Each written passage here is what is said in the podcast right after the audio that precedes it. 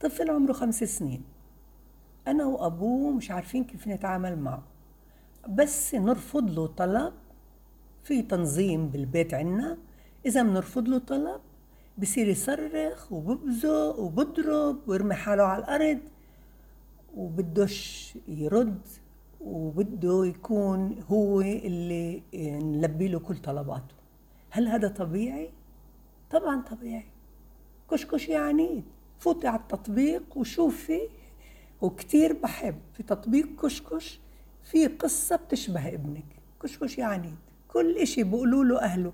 لا بالأول بناكل بعدين بنتحلى بنلعبش بالمي بنطلعش بنروح بعيد بنعملش هيك. كل إشي بده يعمل بالعكس. ليه؟ لأنه هذا جيل اللي صار عنده هيك نوع من الأنوية تبعته وحب الذات وصارت عليت عنده حب المعرفة حب المخاطرة حب إثبات الذات. هذا إشي طبيعي. فأنت بدك تنظمي وأنا معك في إنه لازم تنظمي.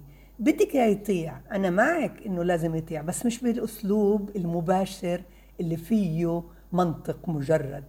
بدك ترد. قلنا إسا لا بزبطش. بزبطش.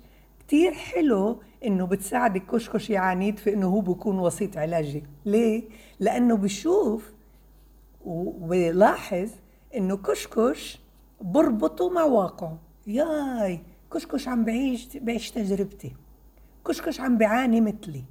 ياي بعدين بندمج مع كشكش.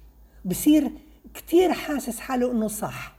بعدين بشوف إنه كشكش وقع بكتير مشاكل. بيرتدع. وهون اللذة القصة قصص كشكش اللذة فيها إنه كشكش كتير بيشبه الأطفال بيشبهن بكل الجوانب بكل الشقوات تبعتهن بكل العنات تبعهن بس بنفس الوقت هو بخوض التجربة الصعبة والطفل المتلقي بشوف وبتعلم. ليه؟ لأنه بالأول ربط إنه بيشبهني بعدين اندمج بيشبهني بعدين شاف.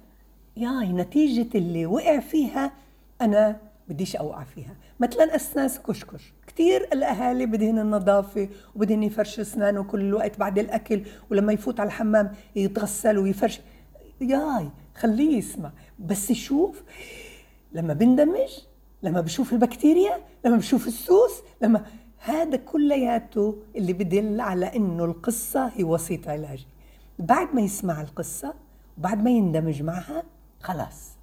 انت ما تبلشي تفكري في انه لازم أقول له شفت كيف بتردش؟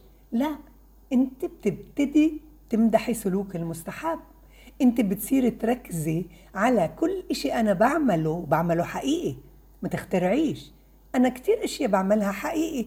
يمكن أنا بحب أفوت مثلا على المطبخ وأفاجئك مثلا إني عملت شوية فواكه جمعتهن وحطيتهن بصحن وصارت عندي سلطة فواكه.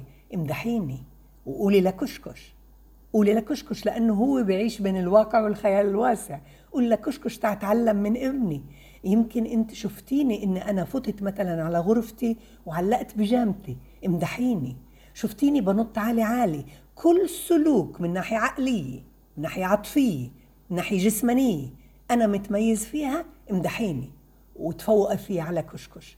يوم ورا يوم ورا يوم أنا بتصير هاي السلوكيات اللي عمالك بتركزي عليها عادي وقاعد أنا بتفوق فيها على بطل القصة وبتصير عندي تتكرر وبنسى إن أنا بدي أكسر القوانين.